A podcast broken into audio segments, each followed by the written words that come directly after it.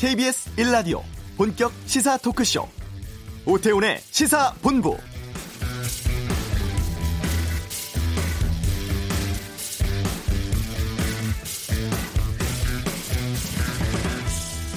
지난 2002년 7월 대선을 앞둔 시점에서 여러 가지로 어려움을 겪을 때 노무현의 시대는 반드시 올 것이라면서 유시민 작가가 응원을 건네자 당시 노무현 후보는 이렇게 답을 했다고 하죠. 그런데 그런 시대가 오면 나는 없을 것 같아요. 5월 이맘때면 김해 봉화마을은 노란 물결로 가득합니다. 내일이 고 노무현 대통령 서거 10일죽인데요. 지난 4.15 총선에서 진보 진영의 압도적인 승리, 코로나19 감염에 대한 안정적 관리 등 정치, 사회적 큰 변화를 우리가 맞고 있고 검찰개혁, 언론개혁, 동북아 균형자론 등 앞으로 해나가야 할 여러 과제들이 부각되면서 노무현 없는 노무현의 시대가 최근 우리 사회에 또 다른 화두가 되고 있습니다. 오태훈의 시사본부 잠시 후 이슈에서 더불어민주당 전재수 의원 연결해 11주기 만든 소감 또 현 정치 상황에 대해서 말씀 나누도록 하겠습니다. 이번 주의 주요 스포츠 소식 최동호의 관전 포인트에서 알아보고 2부 한 주간의 언론 보도를 분석하는 와치독 방송기자 협박 논란 또 정경심 교수 직인 관련 오보에 대해서 살펴보는 시간 갖겠습니다. 드라마 부부의 세계를 이혼 전문 변호사는 어떻게 봤을까요? 시사본부 금요 초대석 오늘은 이혼 전문 최윤아 변호사와 함께하겠습니다. 오태훈의 시사본부 지금 시작합니다. 네. 어, 더불어민주당 전재수 부산 북구 강서 갑 의원 연결해서 11주기를 맞는 여러 가지 의미들 좀 말씀 나눠보겠습니다. 안녕하십니까? 네, 전재수입니다. 안녕하십니까? 네. 우선 재선 하셨고요. 이번에 어, 더불어민주당의 원내 선임 부대표로 선임도 되셨습니다. 소감부터 좀 여쭙겠습니다. 예, 제가 이제 2016년도에 어, 선거를 매비 세 번을 낙선을 하고 2016년도에 네 번째 만에 당선이 되고 네. 이번 2020년도 어, 21대 총선에서 이제 재선이 됐습니다. 네. 네, 우리 일단은 우리 북부 주민들께서 아, 저 전재수에게 믿고 맡겨주셔서 어, 다시 한번 고맙고 감사하다는 말씀을 드리고 어, 지역을 위해서 또 나라를 위해서 열심히 일하겠다라는 어, 다짐의 말씀을 드립니다. 그리고 어, 재선이 된 만큼 또 어, 역할과 또 부담이 커진 것도 사실이고요. 네. 그래서 차근히 하나씩 하나씩 어, 열심히 일하겠다라는 말씀을 드리겠습니다. 네. 내일이 노무현 전 대통령 서거 11주기가 되는 날입니다. 전재수 의원이 노무현 키즈라는 별칭으로 불리기도 하셨던 분인데 먼저 두 분이 언제 어떻게 만나셨는지부터 좀 여쭙겠습니다. 지금 노무현 대통령께서는 지금 어, 세상에 안 계시지만 어, 인연이 한 20년 전으로 거슬러 올라갑니다. 네. 어, 2000년도에 노무현 대통령께서 어, 종로 지역구를 버리고 어, 지역주의 장벽을 허물겠다 이렇게 선언을 하시면서 2000년 어, 국회의원 선거 때 이제 부산 북구로 내려오셨거든요. 예, 예.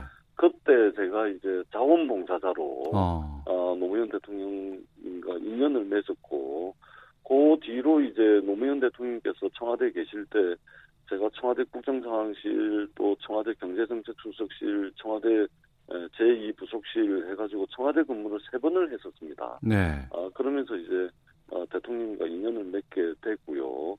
그리고 당시에 이제 노무현 캠프라고 불리던 어, 그 캠프에서 이제 제가 막내였습니다. 예. 예, 예, 막내로서 어, 또 대통령님과 또 권양승 여사님과 그렇게 어, 인연을 맺었었습니다. 예.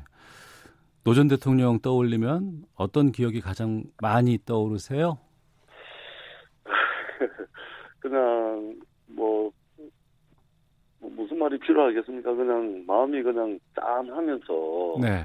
어, 좀 저려오는 이름이 바로 노무현인데요. 음. 어, 늘 어, 재수 씨하고 이렇게 어, 불러주셨던 네. 어, 그런 기억이 예, 예, 마음에 짠하게 이제 예, 떠오르고요. 음. 일단은 노무현 대통령께서는 낮은 사람이셨고 그리고 대통령이 되고 나서는 어, 겸손한 권력을 행사하셨던 분이고 그리고 어, 강한 나라를 지향했던 어, 지도자셨습니다. 아, 그래서 어, 노무현 대통령께서 꿈꿨던 여러 가지 것들이 있는데 네. 에, 이제 노무현 대통령님은 안 계시지만 음. 어, 부재 속에서 노무현 대통령의 부재 속에서 노무현 대통령께서 꿈꿨던 그런 세상이 예, 하나씩 하나씩 이루어져 나가고 있다. 네. 라는 측면에서 저희들이 어, 대통령님으로부터 가지고 있는 여러 부채가 있는데 네. 이것을 하나씩 하나씩 좀 어, 해 나가야 되겠다라는 어, 이런 이제 다시 한번 각오를 다지는 음. 어, 그런 이름이 바로 어, 노무현입니다. 네. 앞서서 청와대 제2부속실장도 지내셨다고 하셨잖아요. 그렇습니다. 예. 예. 권양숙 여사와도 그러면 인연이 좀 많으실 것 같아요. 예. 여사님도 마찬가지로 이제 어, 2000년부터 그러니까 20년 됐네요. 네. 어, 제가 이제 장가를 가기 전에 총각 시절부터 이제 인연을 맺었고 여사님께서 이제 에, 대통령님 주변에 이제 많은 이 출중한 참모들이 계셨는데 그 중에서도 어, 여사님께서는 어, 저 전재수를 가장 편하게 생각하는 음, 생각을 해주셨던 분이세요. 네. 그래서 요즘도 이제 얼마 전에도 이제 노무현 대통령님 11주기 때문에 이제 에, 유시민 이사장 등등 해서 이제 특별 어, 영상을 찍었었는데 네. 에, 그때 가서도 또 뵙고 어.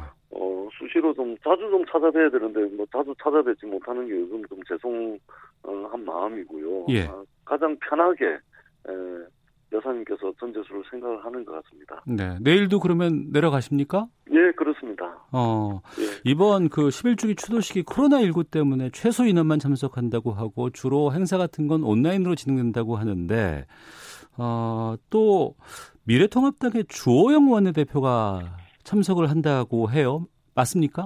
예, 그렇습니다. 참석하시는 것으로 어, 이야기를 들었고 그렇게 알고 있습니다. 예, 이건 어떤 의미로 받아들이세요? 저는 주호영 원내대표님께서 참 잘하신다.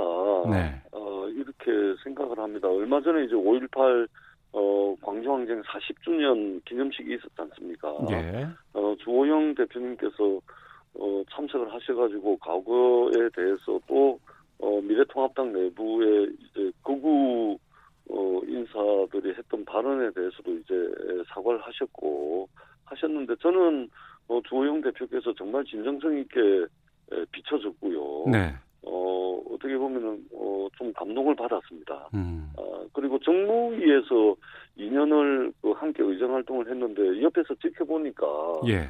되게 합리적이시고 또 어, 이 진정성을 느끼게 하시는 분이더라고요. 어. 그런 측면에서 이번 11주기 추도식에 참석을 해주시는 것은 정말로 잘하시고 또 고마운 일이라고 생각을 하고 예. 노무현 대통령께서 꿈꿨던 사람 사는 세상 또 반칙과 특권이 없는 세상 상식이 통하는 세상을 위해서 음. 어, 함께 힘을 모아 아, 나갔으면 좋겠다. 네. 또 충분히 이제 에, 그러실 분이다 그렇게 생각을 합니다. 네.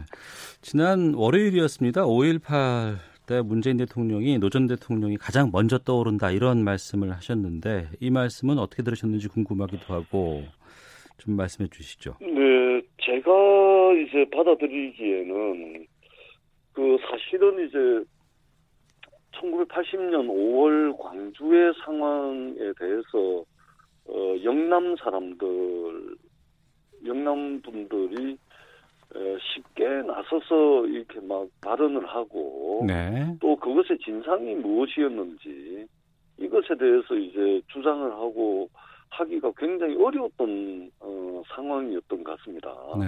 물론 이제 정보도 상, 정보도 상당히 통제가 되고 있었고 또 어, 군사 독재 정권의 탄압도 굉장히 어, 어, 세게 몰아치던 그런 시대였는데 그럼에도 불구하고 그런 상황에도 불구하고 노무현 대통령께서 부산에서 이제 인권 변호사로서 활동을 하셨지 않습니까? 네. 그래서 이 오, 오, 1980년 5월 광주의 상황에 대해서 여러 가지 진상 규명을 요구를 하고 또 어, 부산 사람으로서 어, 말하기 어려운 그 시절에 에, 말하자면 어, 당연히 하셔야 될 주장들 하시고 또 싸우는 음. 그런 모습을 어, 노무현 대통령 곁, 곁에서 어, 문재인 대통령께서 지켜 보신 그 모습으로 이제 어, 대통령께서 그렇게 말씀하신 게 아닌가. 네. 어, 저는 그렇게 이제 받아들이고 해석을 하고 있습니다. 예. 그야말로 노무현 없는 노무현 시대가 최근 우리 사회에 또 다른 화두가 되고 있습니다. 여러 변화들도 좀 읽히고 있고 그 노무현 시대를 완성하기 위해서는 앞으로 뭘 더 해야 될까요? 어, 제가 조금 전에도 이제 말씀을 드렸습니다만 노무현 대통령께서 꿈꿨던 세상은 사람 사는 세상이거든요. 예. 그럼 기본적으로 이게 사람 사는 세상이 되려면 여러 가지 이제 저희들이 묵혀왔던 과제들이 많이 있습니다. 네. 예를 들면은 어, 권력교육, 국정원, 검찰 뭐 어, 이러한 권력기관의 개혁 문제부터 음. 어, 여러 가지 이제 에, 문제들이 있는데 이러한 것들을 이제 국민들께서 177석이라는 거대 여당을 만들어 주신 거 아니겠습니까? 네. 그래서 이것들이 그야말로 질서 정연하게 하나씩 하나씩 어, 성취가 되어 나가는 과정, 음. 어, 이것이 저는 어, 가장 중요할 거라고 보고 있고요. 네. 그리고 어, 177석의 거대한 이제 헌법 빼고는 어, 국회에서 모든 법을 다 통과시킬 수 있는 그런 의석을 가진 거 아니겠습니까? 네. 그렇기 때문에 에, 개혁의 의제를 잘 설정을 하고 그리고 음. 우선순위도 제대로 정하고 네. 그리고 이것을 추진하는 과정에 있어서 177석이라는 소위 말해서 거대 여당의 머리 숫자로만 밀어붙이는 것이 아니라 네. 네, 절차와 과정에 있어서도 야당의 협조를 이끌어내고 그리고 어, 명분 있게 추진하는 것이 중요하다고 생각을 합니다. 이 부분은 어, 추후에 이제 야당과 협치도 잘하고 네. 그다음에 의제, 의제 설정도 제대로 하고 그리고 국민적 동의를 이끌어내는 이런 어, 아주 촘촘한 어, 정교한 과정을 거쳐서 하나씩 하나씩 해나갈 어, 해나갈 거라고 어, 보시면 될 것 같습니다. 네. 21대 국회 역할이 상당히 좀 중요한 시점이 돼 버렸어요.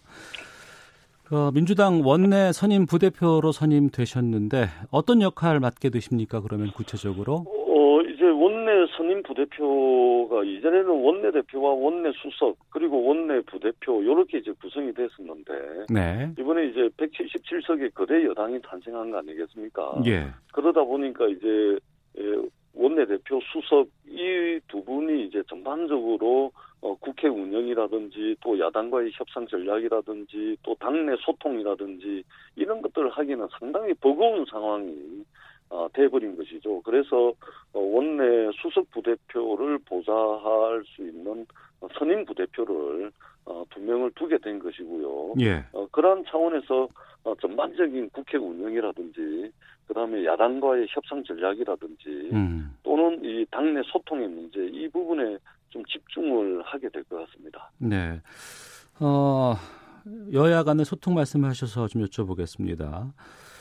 당장 지금 중요한 것은 21대 국회 원구성 문제가 아닐까 싶은데 이건 어떻게 진행될 것인지 어떻게 전망하시는지요? 예, 지금 당장 이제 어, 20대 국회 마지막 본회의가 끝이 났고 예. 21대 국회를 제대로 이제 에, 시작을 하기 위해서 남은 가장 큰 어, 과제가 지금 원 구성인데 네. 저희들은 크게 이제 원 구성 협상을 하면서 크게 대전제로 삼고 있는 것이 뭐냐면 음. 제발 21대 국회는 법대로 하자. 네. 아 이겁니다. 그래서 6월 8일 날 국회법상 어, 원구성을 완료를 하게 돼 있습니다. 음. 그래서 법대로 6월 8일 날 원구성이 완료될 수 있도록 최선을 다할 거고요. 네. 그리고 어, 국회 관례가 그동안 쭉 있어 왔습니다. 음. 그래서 이 국회 관례를 존중하면서도 그럼에도 불구하고 이 관례대로 했을 경우에 일하는 국회가 될 수 없는 구조가 아, 이런 상황이 만들어진다면 네. 그때는 일할 수 있는 어, 어, 원구성 협상이 될 수 있도록 저희들이 가지고 있는 또는 동원할 수 있는 어, 여러 가지 카드들을 어, 어, 선택을 해서 어, 관례도 중요하지만 일할 수 있는 어, 국회를 만드는 것이 우선이다. 아, 라고 생각을 하기, 하고 있기 때문에, 네. 에, 법대로 6월 8일 날 원구성이 되지 않을 경우에는 음. 저희들이 여러 가지 어, 특단의 조치들을 좀 검토를 하고 있습니다. 네. 전재수 의원께서 뭐 여러 회의체에서 말씀하신 걸 들어보니까 코로나 19 위기 극복을 많이 강조를 하셨더라고요. 이 포스트 코로나 시대 대비하기 위해서 좀 국회에서 해야 할 일 어떤 것들이 있다고 보세요? 그렇습니다. 지금 지금 상황에서 저는 이제 이 지금 현재 코로나 국면에서 저는 어, 급한 불과 큰 불로 좀 규정을 하는데요. 예. 지금 당면에서 코로나19를 이 감염병을 극복하는 것이 급한 불이라면 음. 어, 코로나19 이후에 파생하게 되는 여러 가지 세계 경제 위기도 오고 있고 우리 국내 경제 위기도 오고 있는데 이 경제 위기를 저희들은 큰 불로 봅니다. 네. 그래서 급하게는 급한 불을 꺼야 되고 그리고 급한 불을 끄면서도 이 경제 위기라는 큰 불이 닥쳐오고 오고 있기 때문에 음. 선제적으로 대응할 필요가 있습니다. 그래서 일단은 국회에서 제일 먼저 해야 될 것은 에, 코로나19 위기 극복을 위한 특별위원회를 빨리 설치를 하고 네. 그리고 지금 정부에서 3차 추경안을 준비를 하고 있지 않습니까? 네. 이 3차 추경안을 최대한 빠른 시간 내에 에, 시, 시기를 놓치지 않도록 최대한 빠른 시간 내에 통과를 해야 되겠습니다. 음. 그리고 어, 닥쳐올 이 경제 위기를 극복하기 위해서 대통령께서도 언급하셨지만 어, 새롭게 부상하고 있는 그린 뉴딜이라든지 어, 또 은택 산업의 에, 비대면 산업을 키우기 위한 여러 가지 로드맵들을 준비를 해서 이것을 국회가 가장 어, 시의적절하게 잘 뒷받침하는 것이 제일 중요하다고 보고 예. 그렇기 때문에 에, 원구성 어, 협상이라든지 21대 국회 개원이 법대로 음. 6월 8일 날 제대로 출범할 수 있어야 된다고 생각합니다. 예. 상임위는 어디로 가실 예정이세요? 저는 지난 2년 동안 이제 부산 저축은행 피해자분들이 3만 8천 분이 그대로 계십니다. 예. 그래서 지난 상임위가 이제 정무위에서 부산 저축은행 문제 해결하기 위해서 제가 캄보디아에 에, 재판이 열리는 캄보디아 법정까지도 출장을 다녀오고 또 피해자분들 만나고 또 정부 사이드에서 아, TF도 꾸리기 위해서 어, 열심히 움직여 왔습니다. 그래서 이 부산저축은행 문제를 비롯해 가지고 또 암보험 아, 그 암 환자분들을 위해서 어, 활동을 해왔던 부분들이 있기 때문에 네. 어, 21대 국회 전반기에도 정무위에 남아서 음. 어, 이 문제를 좀 어, 마무리하는데 좀 집중을 할 생각입니다. 예. 당내 관련한 좀 질문도 좀 드려보겠습니다. 지금 그 윤미향 당선자에 대한 의혹에 대해서 여러 가지 어, 의혹들이 계속 나오고 있고 또 지금 검찰은 어제 이어서 오늘도 어, 관련 어, 시설에 대한 압수수색도 진행을 하고 있습니다. 지금 당에서는 이 문제를 어떻게 보고 있는지 또 어떤 조치들 필요하다고 보시는지요? 저는 이 문제가 윤미향 당선자분 개인의 문제라면 네. 저희 당이 발 빠르게 또 어, 가장 강력하게 에, 고민하지 않고 바로 어, 특단의 조치를 취했을 겁니다. 음, 음. 어, 그런데 지금 이 윤미향 당선자의 문제는 네. 윤미향 당선자 개인의 문제를 넘어서서 어. 한일 사이에 첨예한 외교 문제가 그동안 수십 년 동안 돼왔던 일본군 위안부 문제가 이제 걸려 있는 겁니다. 네. 지금 당장 윤미향 개인의 문제가 일본 극우 세력들을 부추기고 있고 또 우리나라에서도 어, 극우 세력들이 지금 여러 가지 어, 소녀상을 훼손한다든지 뭐 여러 가지 어, 움직임이 있지 않습니까? 네.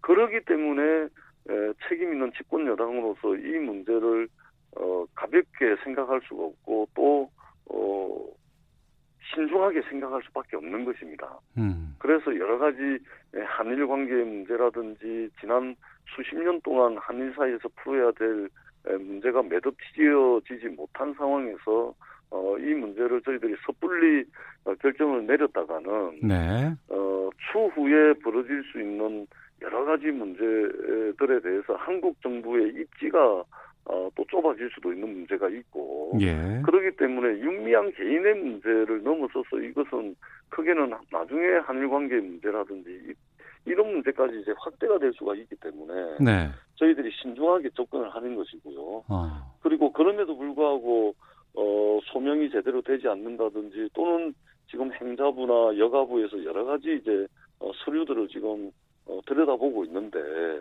이런 문제에 있어서 좀 국민 상식이라든지 국민 정서와 어, 어긋나는 부분이 있다면 어, 결단을 해야 되겠지만 이 개인의 문제로 볼 문제는 아니다. 그래서 저희들이 좀 신중하게 네. 에, 좀 처리를 하겠다. 어, 이 말씀을 드리도록 하겠습니다. 알겠습니다. 다음 주말 되면 이제 21대 국회 임기가 시작이 됩니다. 20대 국회 마무리하는 시점 또 21대 국회 임하는 각오 끝으로 좀 말씀해 주시죠. 저는 정치라는 것이 최소한 국민들에게 희망은 되지는 못할지언정 최소한 위로는 돼야 된다고 생각을 합니다. 예. 어, 가능하면 희망이 될 수 있는 21대 국회가 되기 위해서 최선의 노력을 다할 거고요. 그럼에도 불구하고 어 적어도 희망이 되지 못한다면 위로가 될 수 있는 그런 21대 국회가 될 수 있도록 그리고 국민들의 믿음을 저버리지 않는 국회가 될 수 있도록 국민들을 위해서 일하는 국회를 반드시 21대 국회에서 만들어갈 수 있도록 최선을 다하겠습니다. 그리고 어, 저를 믿고 지지해 주신 우리 부산 북구의 주민들을 위해서도 열과성을 다해서 네. 변함없는 자세와 태도로 열심히 일하겠다는 말씀을 드리겠습니다. 알겠습니다. 청취자 5980님은 북구가 아니고 금정구에 계시는 분인데 전재수 의원님 당선 축하합니다라는 그런 문자 보내주셨습니다. 고맙습니다. 북구뿐만 아니라 부산을 위해서도 어, 열과성을 다해서 열심히 일하겠습니다. 알겠습니다. 더불어민주당 전재수 의원과 함께했습니다. 고맙습니다. 네, 고맙습니다. 예, 이어서 이 시각 교통 상황 또 헤드라인 뉴스 듣고 오겠습니다. 교통정보센터 오수미 리포터입니다. 네, 이 시각 교통정보입니다. 오늘 오전 시간대부터 서울 외곽고속도로 위로 돌발 상황이 잦은 편입니다. 지금도 판교 일산 방향 장수 4차로와 갓길에 승용차 관련한 사고가 났습니다. 지장을 받아 시흥부터 장수까지 2km 정체고요. 또 안현분기점 4차로와 갓길에 걸쳐 고장난 화물차도 수습을 하고 있는데요. 운전자가 나와서 수신호를 하고 있으니까 잘 살펴서 지나시기 바랍니다. 경기 동쪽 구리 판교 방향은 남양주에서 상일까지 6km 구간에서 차가 많아 밀리고요. 반대편도 송파를 지나 광암터널까지 5km 막힙니다. 영동고속도로 강릉 쪽으로는 용인휴게소에서 양지터널까지 3km 밀리고 더 가서 여주 나들목과 문막 나들목에서 각각 공사의 여파로 밀리고 있다는 점 참고하시기 바랍니다. 경부고속도로 서울 쪽으로는 수원과 양재에서 반포까지 수도권 일부 구간에서만 정체가 자리하고 있습니다. 지금까지 KBS 교통정보센터였습니다. 미래통합당이 김종인 비상대책위원회를 다시 결의하고 임기는 내년 재보궐선거까지로 했습니다. 주호영 원내대표는 오늘 당선인 워크숍에서 찬반 투표 결과 김종인 비대위가 압도적 찬성을 얻었다고 밝혔습니다. 미래한국당이 20대 국회가 끝나는 오는 29일까지 미래통합당과 합당을 마무리하기로 최종 결론을 지었습니다. 26일 예정돼 있었던 정단회는 취소하기로 했습니다. 이태원 유흥시설 관련 산발적 지역 감염이 이어지면서 코로나19 신규 확진자 수가 20명대로 다시 늘어났습니다.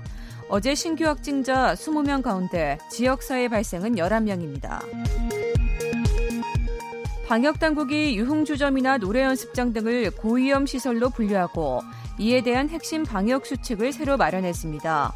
이 수칙을 위반하면 사업주와 이용자 모두에게 벌금이나 집합금지 등의 제재를 가할 수 있습니다.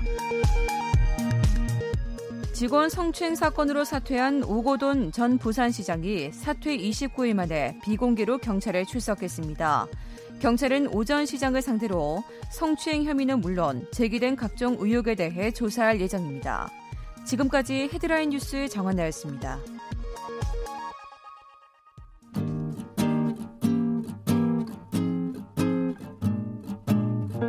KBS 1라디오 오태훈의 시사본부 여러분의 참여로 더욱 풍성해집니다. 방송에 참여하고 싶으신 분은 문자 9730번으로 의견 보내주세요. 짧은 문자는 50원, 긴 문자는 100원의 정보 이용료가 붙습니다. 애플리케이션 콩과 마이케이는 무료고요. 시사본부는 팟캐스트와 콩, KBS 홈페이지를 통해 언제나 다시 들으실 수 있습니다. 많은 참여 부탁드려요. 네, 한 주간의 스포츠 소식을 정리하는 시간입니다. 최동호의 관전 포인트, 최동호 스포츠 평론가와 함께합니다. 어서 오세요. 예, 안녕하세요. 예, 코로나19 때문에 전 세계 스포츠가 멈춰 있는데 그나마 우리가 좀잘 어, 선방을 하고 있고 예. 또 우리는 스포츠를 재개하고 있는 상황입니다. 그래서 많은 나라에서 뭐 K리그라든가 KBO를 어, 중계를 하고 있기도 하고 관심이 예. 높은 상황인데 뜬금없이 K리그에서 문제가 터졌습니다. 성인용품 논란이 휩싸였고 FC 서울 구단에 제재금 1억 원이 부과가 됐어요. 어, 예, 그렇습니다. 이 프로축구에 성인용품이죠. 리얼돌이 등장을 한 겁니다. 음. 이 리얼돌이 이 관중석에 설치가 된 사진이 네. 전 세계 언론에 다 보도가 됐고요. 어, 지난 17일 이 서울하고 광주 경기에서 예. 이 리얼돌이 관중석에 설치가 돼서 이제 논란을 일으켰거든요. 이와 관련해서 우선 이 프로축구 연맹이 어제 상벌 위원회를 개최를 했고요. 예. 어, 홈구단 FC 서울에 제재금 1억 원을 부과를 했습니다. 그리고 네. 이 FC 서울에 이 업체를 소개해 준 장본인이 프로축구 연맹의 직원이었거든요. 아, 그래요? 예. 그이 직원에게도 3개월 감봉 징계를 결정을 했습니다. 예. 그러니까 이제 관중이 없는 상황에서 이 경기를 치르다 보니까 예. 어, 여러 가지 효과음 같은 것들, 함성 같은 것들도 좀 틀어주기도 하고, 예. 아니면 시각적으로 여러 가지 포스터라든가 뭐 이런 것들을 좀 전시하기도 합니다. 예. 사람들이 있는 것처럼. 근데 이 리얼돌 성인용품은 딱 보면 알 수 있는 것 같은데 이 어떻게 이런 일이 일어날 수 있을까요? 저도 그 점이 정말 궁금합니다. 예. 그러니까 이 FC 서울 구단 그리고 이 프로축구 연맹의 해명으로는 아, 우리는 몰랐다. 네. 그 마네킹 인형 제작 업체인 줄 알았고, 예. 어, 인형이 설치가 되는 줄 알았지, 이 리얼돌이 설치가 될 줄 몰랐다는 거거든요. 예. 근데 이 해명대로라고 한다면 실제 가서 확인해 보지는 않았어요. 어. 그러니까 구두나 이메일로 예. 이게 맞냐 어. 리얼돌 아니지 예. 아니다 맞다 이 정도만 확인했기 때문에 예. 이 세심한 배려가 부족했다라고 보고요. 예. 아 그리고 이 경위를 잠깐 말씀을 드리면은 이 성인용품을 제작하는 업체가 아, 지인으로 지인이었던 이 프로축구 연맹에서 어, 근무하는 분을 통해서 네. FC 서울에 이 마네킹을 제공하겠다는 의사가 전달이 됐고요. 음. 그래서 이제 설치가 된 건데 어, 이 17일 경기에서 이 인형이 30개가 관중석에 이제 설치가 됐거든요. 이 중에 10개가 리얼돌이었던 걸로 확인이 됐죠. 네. 관중석에 마네킹 설치하려면 앞서서는 뭐 이메일이라든가 뭐 그냥 구두로만 확인했다고 말씀하신 것 같은데. 예. 구단 직원들은 현장에 다 갔을 거 아니에요. 저도 이제 그 점이 이해가 되지 않는데 그 현장에 있는 직원들은 보면 이건 딱 알 수 있는 거 아닌가요? 물론 이제 그 인형이 도착하기 전까지 네. 구두나 이메일로 음. 이제 귀찮아서 직접 확인하기가 싫으니까 문제 네. 없, 없습니까? 문제 어. 없습니다. 오케이가 예. 될 수는 있어요. 근데 음. 어, 이날 경기가 오후 7시에 시작이 됐고요. 네. 이 마네킹이 관중석에 설치가 된 시각은 오후 12시였답니다. 어. 오후 12시에 설치가 됐고 경기가 7시에 시작이 된 건데 예, 시차가 좀 나네요. 어, 시간차가 많이 있죠. 예. 이 7시간 동안 이 그날 해당 경기를 준비하기 위해서 뭐 사무실뿐만이 아니라 이 경기장 점검할 것도 많이 있고요. 어. 못 봤을 리가 없거든요. 예, 예.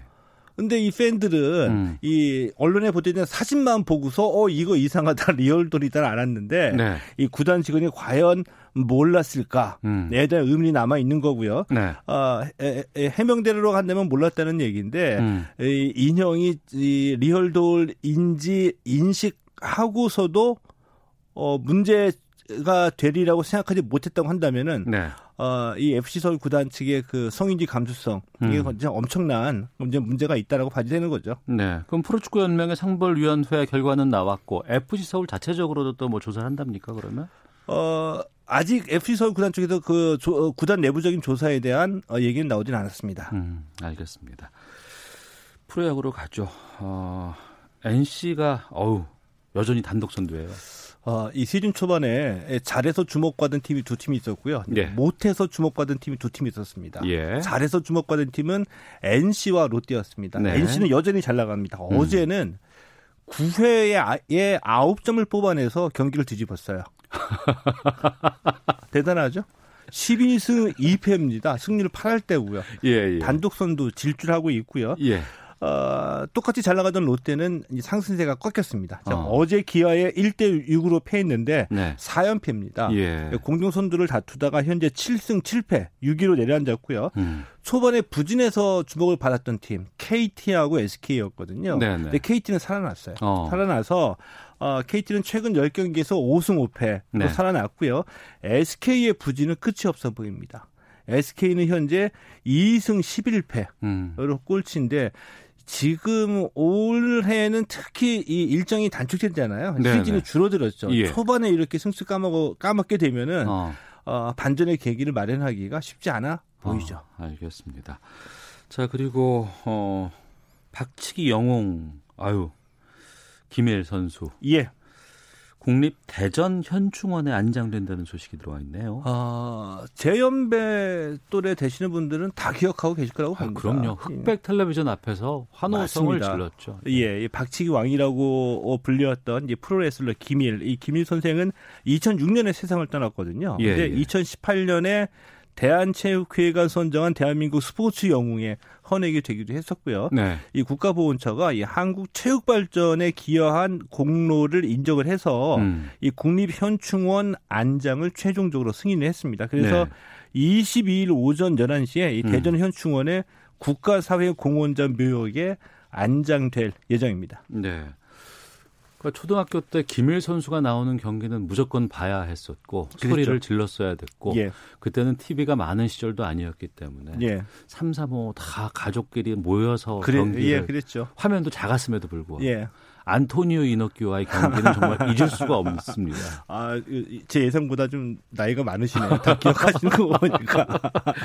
이 김일 선수의 삶도 상당히 드라마틱했다면서요. 아, 드라마틱했죠. 어, 이 그 전남 지역에서 네. 씨름으로 유명한 유명했습니다. 음. 근데 어느 날 갑자기 역도산이라는 한국인이 네. 일본에서 프로 레슬링으로 크게 성공했다는 기사를 보게 돼요. 네. 그래서 아무런 준비도 없이 그냥 그 기사 한번 보고서 나도 역도산을 만나야겠다. 어. 밀항을 해서 일본으로 갔죠. 밀항을 해서 일본을 가서 아무런 준비도 없이 계획도 없이 역도선을 만날 수가 있었답니까? 예, 그래서 그 적발이 돼서 수용소에 있다가 급하니까 예. 도쿄 역도산 앞 이라고 어. 해가지고 나를 좀 도와달라 편지를 보냈는데 예. 그 편지가 실제로 전에 전달이 됐어요. 아 도쿄 역도산 앞 이렇게만 써서 예. 보냈는데 역도산이 얼마나 유명했는지도 알 수 있는 거고요. 예. 그의 이제 그의 제자가 돼서 프로레슬링을 배우게 됐는데 음. 어이 역도산의 이 제자가 말씀해 주신 그 안토니오 이노키 등등이 있었고요. 네. 일본에서 이 프로레슬링이 어떤 의미였었냐 하면은 어, 패전 후에 일본인에게 새로운 희망을 던져줬죠. 어. 왜냐하면 아, 그 집채만한 덩치의 미국 선수들과 경기를 하는데 음. 각본은 항상 초반에 어려움을 딛고 일본 선수가 이기는 광경을 보고서 네. 일본 국민들에게 패전에 어. 패전을 딛고 다시 한번 해보자 예. 이런 성공을 거둔 것을 보고 우리나라도 레슬링을 수입을 해야 되겠다. 음. 사람을 찾으려고 하니까 김일이 있다. 네. 근데 김일을 우리가 초청을 하는 거죠. 국내로. 네, 네. 어. 초청하는데 밀항했잖아요. 예. 한국에 오게 되면 처벌받아야 되잖아요. 아, 그래요? 밀항했으니까. 예, 예. 근데 한국에 올 때 대단한 환영을 받았습니다. 카퍼레이드 뭐 이런 거 하지 않았을까요? 맞습니다. 예, 예. 왜 그 처벌 처벌 대신에 환영 행사를 받았느냐? 어. 아, 당시에 그 대통령 박정희 어. 대통령이 초청을 예. 한 거죠. 예, 한국에서도 예. 프로레슬링을 해봐라. 그래서 음. 엄청나게 도와줬고요. 네. 대표적으로 보게 되면은 이 과거에 그 정동에 문화체육관이라고 있었거든요. 예, 예, 예. 기억나시죠? 예, 예. 문화체육관이 원래는 음. 기밀체육관이었어요. 아, 이름 자체가? 예. 예. 기밀에게 이 체육관을 주, 지어줄 테니까 여기서 레슬링도 하고 레슬링으로 어. 인기를 끌어라. 예. 이 정도로 후원을 해줬었거든요. 음. 그래서 그 바람 그대로 네. 우리가 참 그 먹고 살기 힘들었을 때 예, 일본 선수 불러다가 일본 선수는 반칙도 그렇게 잘하죠. 그렇죠. 피까지 막 흘리게 만들고 예, 막 우리 우리 선수는 너무 서운해. 예, 예. 반칙 예. 당하고 있다가 그래도 그 어려움을 딛고서 음. 결국에 이 기는 건 우리 선수였었죠. 예. 이런 어떤 그 기쁨, 환호, 음. 어, 배고픔과 어려움을 잠시 잊게 해줬던 네. 그런 역할을 해줬던 분이 바로 어. 김일입니다. 예. 그 이후에 정말 그 우리나라에서 프로레슬링의 인기는 어마어마했었어요. 어마어마했었죠. 어, 그 당시 이제 60년대 이제 70년대까지 프로레슬링 인기가 이어졌는데 60년대까지는 어, 우리 우리가 지금 늘상 보는 스포츠 프로 스포츠가 음. 하나도 없었죠. 예. 그리고 어, 쉽게 생각하는 세계 선수권 대회나 세, 계 선수권 대회나 세계 챔피언들 이런 게 거의 없었습니다. 음. 그리고 텔레비전이 막 시작되는 시대였었거든요. 그랬었습니다. 온 국민과 함께했던 진짜 스포츠 영웅이었죠. 네. 천규덕, 여건부 이런 목 지금 이름이 생각이 나네요. 네, 알겠습니다. 자 관전 포인트 최동호 스포츠 평론가와 함께했습니다. 오늘 말씀 고맙습니다. 예, 고맙습니다. 예, 잠시 후 2부 와치독 준비되어 있고요. 시사본부 금요 초대석은 이혼 전문 변호사와 함께하도록 하겠습니다. 잠시 후 2부에서 이어집니다.